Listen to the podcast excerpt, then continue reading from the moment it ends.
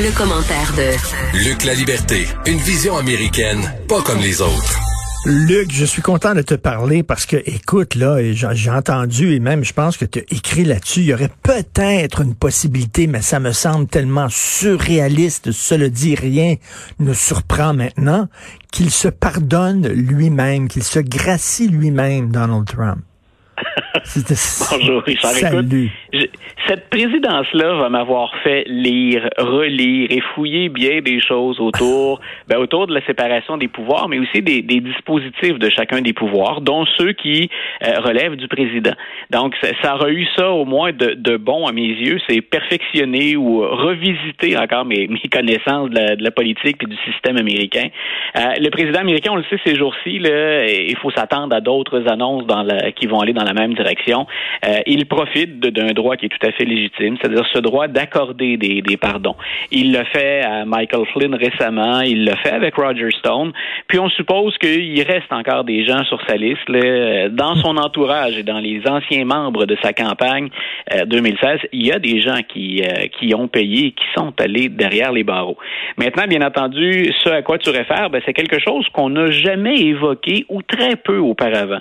C'est-à-dire que c'est clair dans la tête de tout le monde que si le président accorde un pardon, quand je dis de tout le monde, de tout le monde à l'extérieur, bien sûr, hein, des, des, euh, des, des, des, des profs qui, qui travaillent sur la, la Constitution américaine, mmh. on se dit, on peut pas accorder, on peut pas s'accorder un pardon présidentiel, on pourrait pas être juge et partie. Ben non. Il y a Il y a un seul président qui a réfléchi à cette possibilité-là, qui l'a évaluée, c'est Richard Nixon. Euh, il avait consulté ses experts, puis finalement, il a choisi, tout le monde le sait maintenant, de quitter la Maison-Blanche. Non, mais il y a, il y a vraiment, il y a vraiment jonglé avec l'idée, il a envisagé oui. l'idée de se pardonner. Oui, voilà, parce que ra- rappelle-toi, la logique de Richard Nixon, c'est celle que Donald Trump utilise et qu'on a poussée vraiment le, à l'extrême.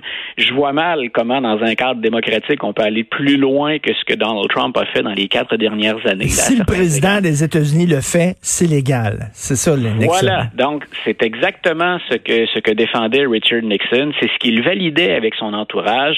Puis finalement, on s'est dit, ben il y a comme un flou. Puis il y a aussi, bien sûr, ben le, le fait que la nation va se déchirer autour de, de De, de, cette, de cet aspect-là, de ce volet-là, et il préfère quitter.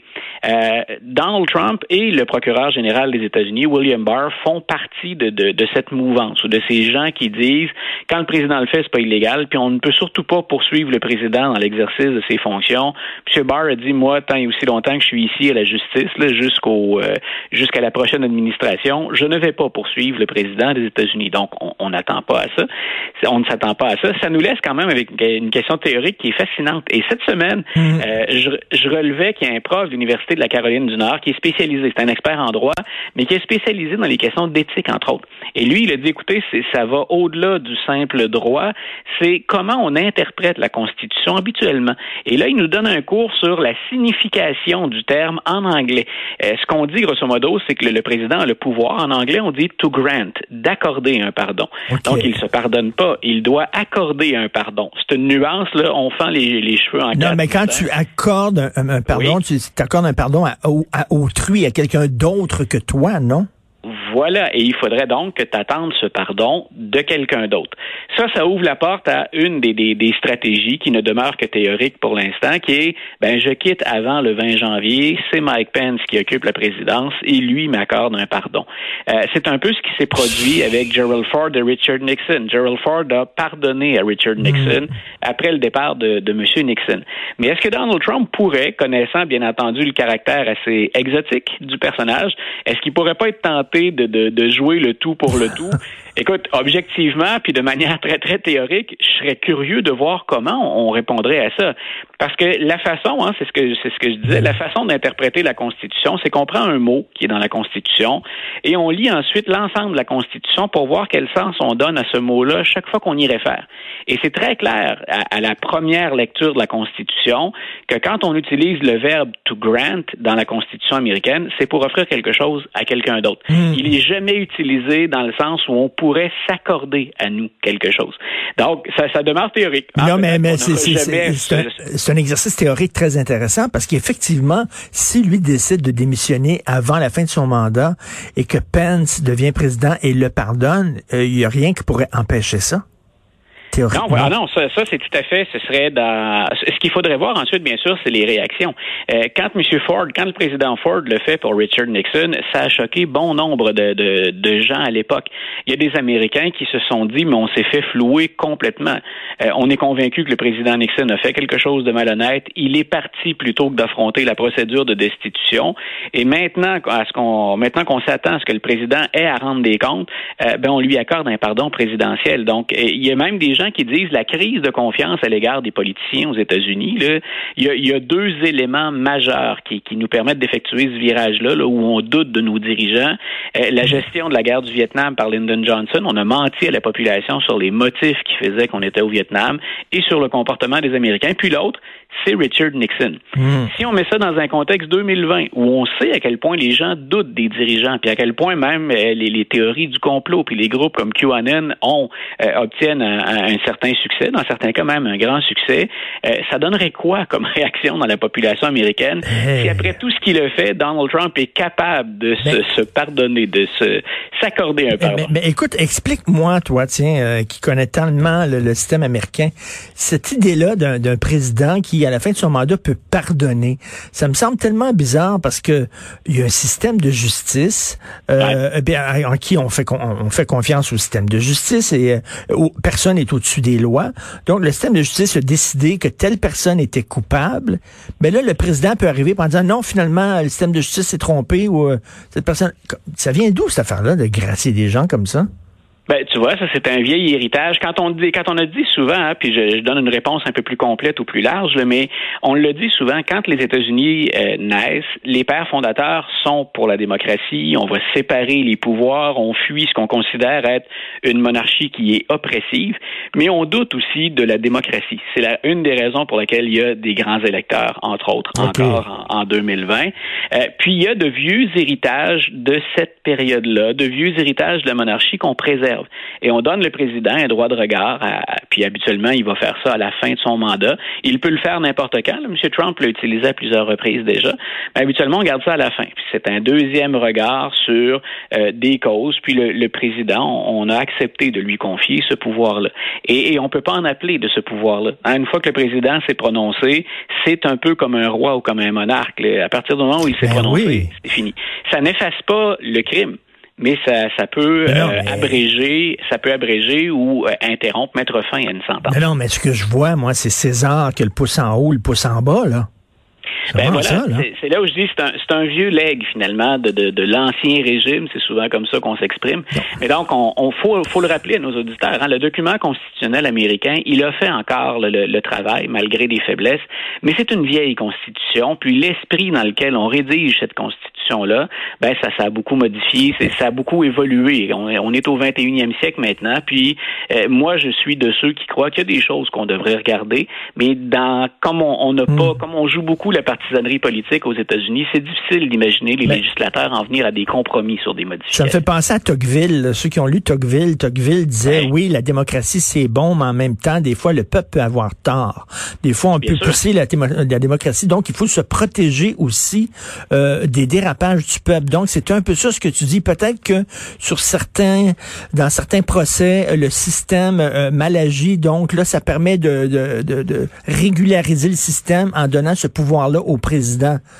Mais c'est, c'est intéressant ce que tu dis, hein, parce que c'est tout un exercice que je fais avec mes étudiants en classe. Je les amène à réfléchir sur euh, la démocratie, puis à faire voir qu'il y a des limites à la démocratie. Hein. Quand on regarde, moi par exemple, puis je ne veux pas m'étendre trop longtemps là-dessus, le cours je l'ai déjà donné, mais euh, quand on pense à la démocratie athénienne, qui est notre premier exemple de démocratie documentée, euh, les philosophes de l'époque, dont Platon, étaient contre la démocratie, euh, parce que le peuple n'était pas suffisamment éclairé à leurs yeux. Ils préféraient, eux, ce qu'on a appelé plus tard une forme de despotisme ou de monarchie éclairée, donc un mmh. meneur qui est soucieux bien sûr du, du, du bien-être de la population, puis qui serait qui serait quelqu'un d'éclairé, qui a accès à la connaissance. Donc je leur fais mettre ça un peu dans la balance en disant la démocratie c'est très exigeant, c'est le régime le plus exigeant pour nous, parce que en théorie avant de se prononcer, on va s'informer. Est-ce qu'on le fait toujours? Est-ce qu'on le fait bien? Ben ça, c'est un autre débat. Écoute, autre chose là, qui me jette en bas de ma chaise, puis ça, ça parle encore de Constitution, euh, finalement. Ouais. Euh, on, on a voulu, bon, il y, y a des gouverneurs et tout ça qui ont voulu euh, limiter les regroupements dans les églises, les regroupements oui. dans les synagogues. On a vu ça, hein? Un mariage récemment, ouais. euh, communauté juive assidique, il y avait sept mille personnes, donc on veut limiter. Et là, tu dis, la Cour suprême a dit... interdit de limiter euh, les rassemblements dans les euh, lieux de culte. Voilà. Ce que la, ce que la Cour suprême a répondu, puis c'est très important parce que la juge qui a fait pencher la balance, on avait quatre votes là, de chaque côté, s'en prenait un cinquième pour trancher, ils sont neuf, on l'aura compris. Euh, c'est Amy Coney Barrett qui est celle qui euh, que Donald Trump a, a nommée, là, a placée à la Cour suprême en dernier. Et ce qu'on a fait valoir dans un jugement à cinq contre quatre, c'est la liberté de culte. En fait, on s'en est remis à la Charte des droits puis au Bill of Rights, donc. Et ce qu'on a dit, c'est euh, le gouverneur de l'État de New York, Cuomo, euh, il va trop loin quand il interdit les regroupements à l'intérieur des lieux de culte. Et on dit, il ne le fait pas pour des magasins, hein, il ne le fait pas pour des boutiques. Vous avez le mmh. droit d'aller faire vos emplettes, d'aller faire l'épicerie, mmh. mais il vous interdit de vous réunir dans des lieux de culte. Alors, ce qu'on a fait valoir là-dessus, c'est cette liberté religieuse. Et ce que j'ai trouvé très intéressant, un, mmh. rappelons-le, euh, elle est majoritairement conservatrice, la Cour, et c'est en raison, bien sûr, de l'intervention de, de Donald Trump, trois juges conservateurs. Et ce matin, pour nos auditeurs qui seraient abonnés ou qui se plaisent à lire en anglais, le pape François s'est exprimé sur la même question. Et lui va à l'encontre de, finalement, ce qu'a dit la juge Amy Coney Barrett. Si vous lisez le pape François dans le New York Times ce matin, lui, ce qu'il dit, c'est euh, on, on a le droit de faire ça. Vous ne devriez ah, pas aller oui. vous regrouper là. Quand... Oui. Donc, écoute, on a comme deux autorités. Ben, c'est très drôle, la, ça. La religion. Ben voilà. On a quelqu'un Mais... qui est reconnu pour ses convictions religieuses, la juge Amy Coney Barrett, qui dit non, moi, j'y vais avec la liberté de culte. Le pape François, le chef de l'Église catholique intervient pour dire, lui, ben, en temps de pandémie, là, évitez donc de faire ça. Ben là, on voit, c'est, c'est très intéressant. Et on voit que la, pour la Cour suprême et la Constitution américaine, la liberté de culte, c'est très, très important. Et c'est ça que Macron ne comprend ouais. pas. Macron dit, comment ça se fait que aux États-Unis, on soit si critique de ma loi sur la laïcité? C'est parce ouais. que dans leur mentalité, la liberté de culte, c'est suprême. Oui, et, et ça, ça ouvre des portes à beaucoup, beaucoup, beaucoup de recours parce que euh, en intégrant Amy Coney Barrett, en faisant changer la balance de la Cour suprême, on s'était déjà exprimé sur cette question-là ou autour de cette question-là. Il y a une Cour suprême plus progressiste, c'est le juge en chef Stevens qui avait fait pencher la balance cette fois-là, était plus ouverte à autoriser les recours comme euh, celui qu'a utilisé le gouverneur Cuomo. Donc, on, on voit carrément le changer. Si on est euh, profondément religieux et qu'on associe, bien sûr, notre vie en société à notre liberté religieuse, on est très content ce matin euh, de, de, de lire le jugement de la juge Amy Coney Barrett. Euh, si bien sûr on va de, dans, dans le sens contraire, ben là, on est profondément déçus. Mais ce que ça nous montre, c'est à quel point les nominations du président Trump ont été importantes et le seront pour de très nombreuses années. Il ben a nommé oui. des juges qui étaient assez jeunes. Mme Barrett n'a pas la cinquantaine encore. Hein. Écoute, donc, c'est sa première, c'est sa première décision. Oui. Euh, c'est une des premières. C'est pas okay. la première, mais c'est une des c'est une des premières. Mais j'ai envie de te dire, c'est la première où on sent très bien oui. cette fois-là ben oui. l'influence de la religion. C'est une des choses que les progressistes aimaient pas de Mme Barrett. Donc là, ça vient de pencher dans la balance très très nettement. Puis on, on y va là-dessus, grosso modo, ce qu'on fait ce qu'on fait dominer, c'est avant même de protéger les citoyens de New York, il faut leur assurer la liberté de culte. On ne peut pas leur interdire ça, même s'il en va de la santé des gens en temps de pandémie. Et Et c'est là où je te disais, ben, le, le pape François, lui, il offre une vision qui est contraire à celle-là. Que finalement, cette idée-là de droit individuel, ben, elle n'est pas, euh, elle est pas supérieure au fait qu'on doive se protéger collectivement. Donc, c'est vraiment un débat qui est très intéressant, puis toujours fait. Sur fond de religion. Et comme tu dis, le, c'est là, là où on voit vraiment, sa, pas son jupon, mais sa soutane dépassée. D'ailleurs, pour ceux, voilà. je pense qu'il y a un livre là, sur l'importance de la Cour suprême aux États-Unis qui s'appelle The Nine, si je me souviens bien, ouais. qui paraît qui est très bien. Euh, écoute, ouais. je, j'invite les gens à lire ton texte. On en parlera la semaine prochaine du bilan, parce qu'on est rendu là, faire le bilan oui. des quatre ans. Donc, ton texte s'intitule « Des leçons de la présidence Trump ». Tu tires deux leçons euh, aujourd'hui. Lisez ça et m'a dire, Luc, si j'avais plus de temps, je m'inscrirais comme auditeur libre à tes cours. Tu peux être sûr et certain. Tu me verrais dans le fond de l'Atlas, là.